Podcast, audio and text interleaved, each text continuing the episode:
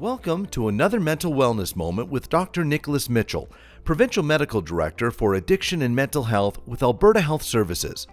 Today, I talked to Dr. Mitchell about helping family or friends during a disaster or emergency. Thanks for joining us today, Dr. Mitchell. What kind of support can family and friends provide to someone in a disaster or emergency situation? So everyone uh, that goes through a disaster, even if they're going through the same events, uh, is impacted by it differently. And so I think uh, as we're talking to our loved ones, our, our friends about uh, how they're being impacted, it's important that we're listening um, to what they're saying they need. Um, that listening also provides them with uh, a place to express distress, uh, and that emotional support can be very important. Having accurate information and, and knowing um, where people can turn can also be helpful to um, being able to point people um, towards practical sources of help. Um, things like, um, you know, where to find information on financial support or housing support or clothing, um, those sorts of things. because we might not be in a position to provide that support ourselves, but being able to give people information to know where to turn can be very important and helpful. What are signs that a family member or friend is struggling during a disaster or emergency?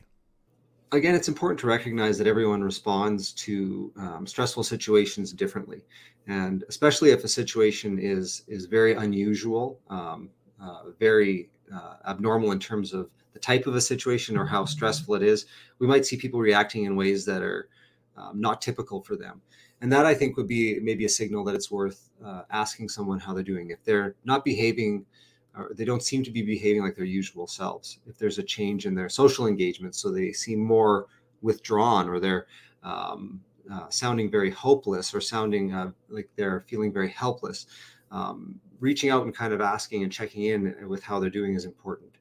And then if we see other concerning signs like they don't appear to be taking care of themselves they've given up on um, activities that they normally enjoy and they um, seem to be unable to kind of uh, engage in life um, or if you notice that somebody is you know talking about things like suicide or, or feelings like they can't go on these would be times when you know checking in is important and maybe guiding them towards uh, uh, other sorts uh, sources of support or help do you have any advice on how to have those conversations if you're concerned about a family member or a friend one thing to consider is the type of the uh, relationship you have with the individual. Um, you know, if it's someone that you're close to and that you care about, um, you know, it makes sense that you would be the person that they go to.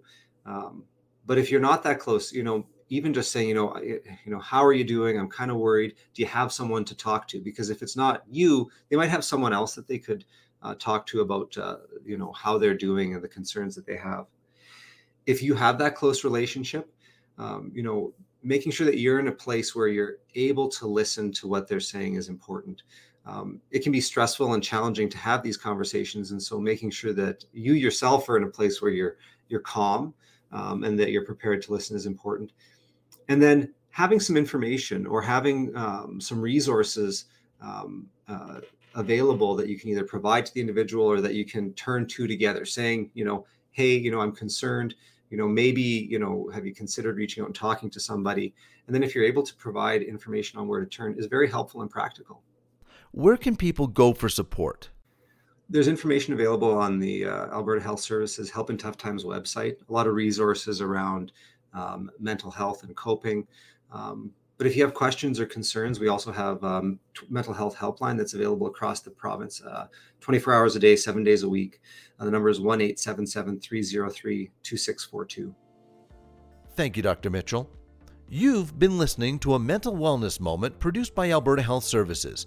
You can find mental health supports for yourself and others at ahs.ca backslash help in tough times. Thanks for listening.